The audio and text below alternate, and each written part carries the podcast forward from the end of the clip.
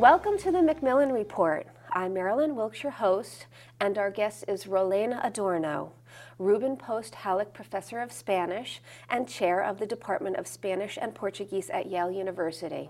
Professor Adorno has done groundbreaking work in Latin American literary studies and has won several awards for it. Her scholarly work focuses on the field of literary cultural production in colonial Latin America. She became most well known for her 1986 book, Guaman Poma Writing and Resistance in Colonial Peru, which centered on the analysis of the pictorial and prose text that a native Andean wrote to the King of Spain. Her book offered a vivid look at the confrontation of a writer from an indigenous American culture with its colonial conquerors and revealed the survival of a vital native legacy. More recently, she has explored the Spanish writings about the New World that includes both a prize winning three volume book on early Spanish exploration of the area now part of the U.S. Southwest, and one, which we will discuss here, that takes up the role that the historical, theoretical, and polemic works written during the colonial period in Latin America have played in the history of Latin American literature and thought. In November, she was appointed to the National Council on the Humanities. Welcome, Professor Adorno. Thank you, Marilyn. It's a pleasure to be here. Congratulations on your National Council on the Humanities appointment. Tell us about the council and what your role will be. The National Council on the Humanities is a 26 member board. Mm-hmm. It is appointed by the President of the United States with confirmation by the U.S. Senate. And this 26 member board serves as an advisor or an advisory board to the chairman of the National Endowment for the Humanities. In addition, we review grant applications or do a final review of all grant applications that are presented uh, to the NEH. I was nominated by President Obama on July 7th, rather July 9th mm-hmm. of this year, 2009, and my confirmation by the U.S. Senate was on November 5th. Wonderful. So let's talk about your academic work. You've written several books on colonial Latin American literature, and now you are at work on the origins of the study of the Spanish world in the U.S. in the 19th century. What drew you to research them? This project really comes out of my background in a way. Mm-hmm. I was raised on a farm in Iowa and I went to a one room country schoolhouse. And there we learned, as small children, that Christopher Columbus sailed the ocean blue. Mm-hmm. Many years later, I began to wonder how it was that Christopher Columbus became part of the prehistory of the United States. And so that has led me to this study of 19th century uh, North American literature, the beginnings of our own national literature in this country, and carrying it through the 19th century. There are many landmarks along the way, but I always like to point to Thomas Jefferson, mm-hmm. who was the first to recommend the teaching of the modern languages in the U.S. University, both at the College of William and Mary and at the University of Virginia, which he founded. It was his view that the greater part of our early history is written in Spanish and took a very hemispheric approach to the study of the Spanish world, the Spanish New World, uh, and thus it began to be a part of our own legacy. It was really the time of the foundation of our national literature that uh, Spain's New World became prominent for us. Your recently published book, The Polemics of Possession in Spanish American Narrative, won the Modern Language Association of America's Katherine Singer Kovacs Prize. Give us an overview of the book and what you argue in it. Well, the heart of the book mm-hmm. is really the argument that the debates that were held in the 16th century, shortly after the Spanish arrived to the Americas, debates on the right of Spanish dominion to those territories, debates on the treatment of the native populations. These debates stood at the core of 16th century Spanish thought mm-hmm. on their being in the New World. My argument is that on the basis of that, we find those debates shall I say, reiterated new positions taken in the early historical writings about Spanish America and in the writings that continued, and some of those uh, topics we see rehearsed to this day in contemporary Latin American literature. So the argument is that the core of the Latin American literary tradition for Spain really rests on these early debates on the right to foreign domination and the treatment of the native peoples in those lands, okay. a topic that we find persists today in other domains, of course. Sure, okay.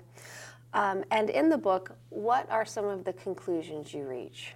Well, the conclusions, the basic conclusions that I've reached is that there are some issues that are pertinent all throughout history. Mm-hmm. And of course, if we think of Latin America before it was called Latin America, which begins in the 19th century, from the time of Columbus onward, the persistence of these issues in one forum or another has never, never subsided. So it is one of the enduring legacies, actually, of Latin American literature and culture and thought. That's really the major conclusion. Okay. And How did you do your research for the book? I imagine you're fluent in Spanish. Yes, of course, uh, and I also write in Spanish. Okay. Uh, but for this book, naturally, the, the source materials are always Spanish texts, Spanish documents, uh, Spanish language documents mm -hmm. from that period. And I began, like I suppose any literary studies person uh, begins nowadays, which was by reading the texts very closely. There is a marvelous book that was published uh, in the 1920s. It was actually edited by uh, a venerated principal of Hillhouse High School here in New Haven. Wow. It was part of a series, and in that series, he edited the works of Washington Irving, the, mm-hmm. the Washington Irving biography of Christopher Columbus. But the series title, very interestingly, was uh, the series, shall I say, subtitle was The Best Way to Know What an Author is, Has Written is to Read What He, and now we would add, or She, uh, has actually stated. So uh, it always starts with the text and generating the research questions out of what is before me uh, in those writings. So it's very much a work of libraries and archives. Okay, and does it take you around the world? Actually, it takes me on the short circuit from Washington, D.C. and the U.S. Library of Congress up to Harvard and the Widener and Houghton libraries. Uh, that's because so much early Americana, if we might call it that, uh, the great works that were written mostly in Spanish, but later also in English and French and Dutch, of course, on the New World became the object of U.S. collectors in mm-hmm. the late 18th and early 19th centuries. So a great many of these precious imprints are now located in research libraries here. It's not to say that they're not in Spain and the republics of Latin America, but it is that some of those copies have come to this country. So most of my research is actually done in libraries in the U.S. on very old Spanish materials. Okay, let's go back to an earlier book um, you have written about Guaman Poma. Yes. What um, drew you to him, and what did you find so particularly interesting that you would that would cause you to write the book? I never imagined, as many people did not, that Indians wrote books. Mm-hmm. I discovered this book. It had been published, but its manuscript exists in Copenhagen in the Royal Library of Denmark, as a matter of fact.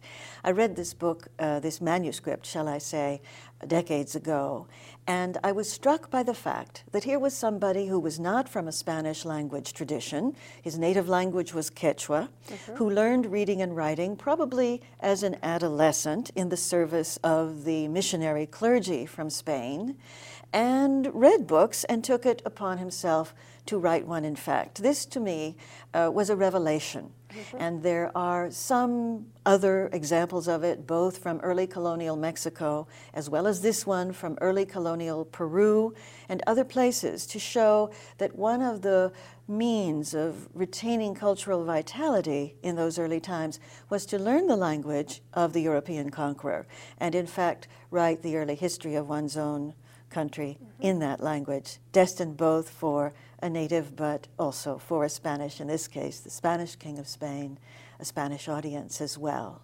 So I answered the research question there, I guess you might say, what did Indians read in the early colonial period? And the other part of it is the dynamic of not being able to be a complete revolutionary, a complete radical in those days.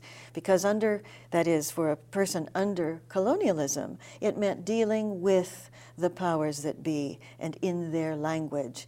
And these processes of cultural accommodation at the same time as it includes cultural resistance and their complexities uh, were a very, very interesting topic to me. Mm-hmm.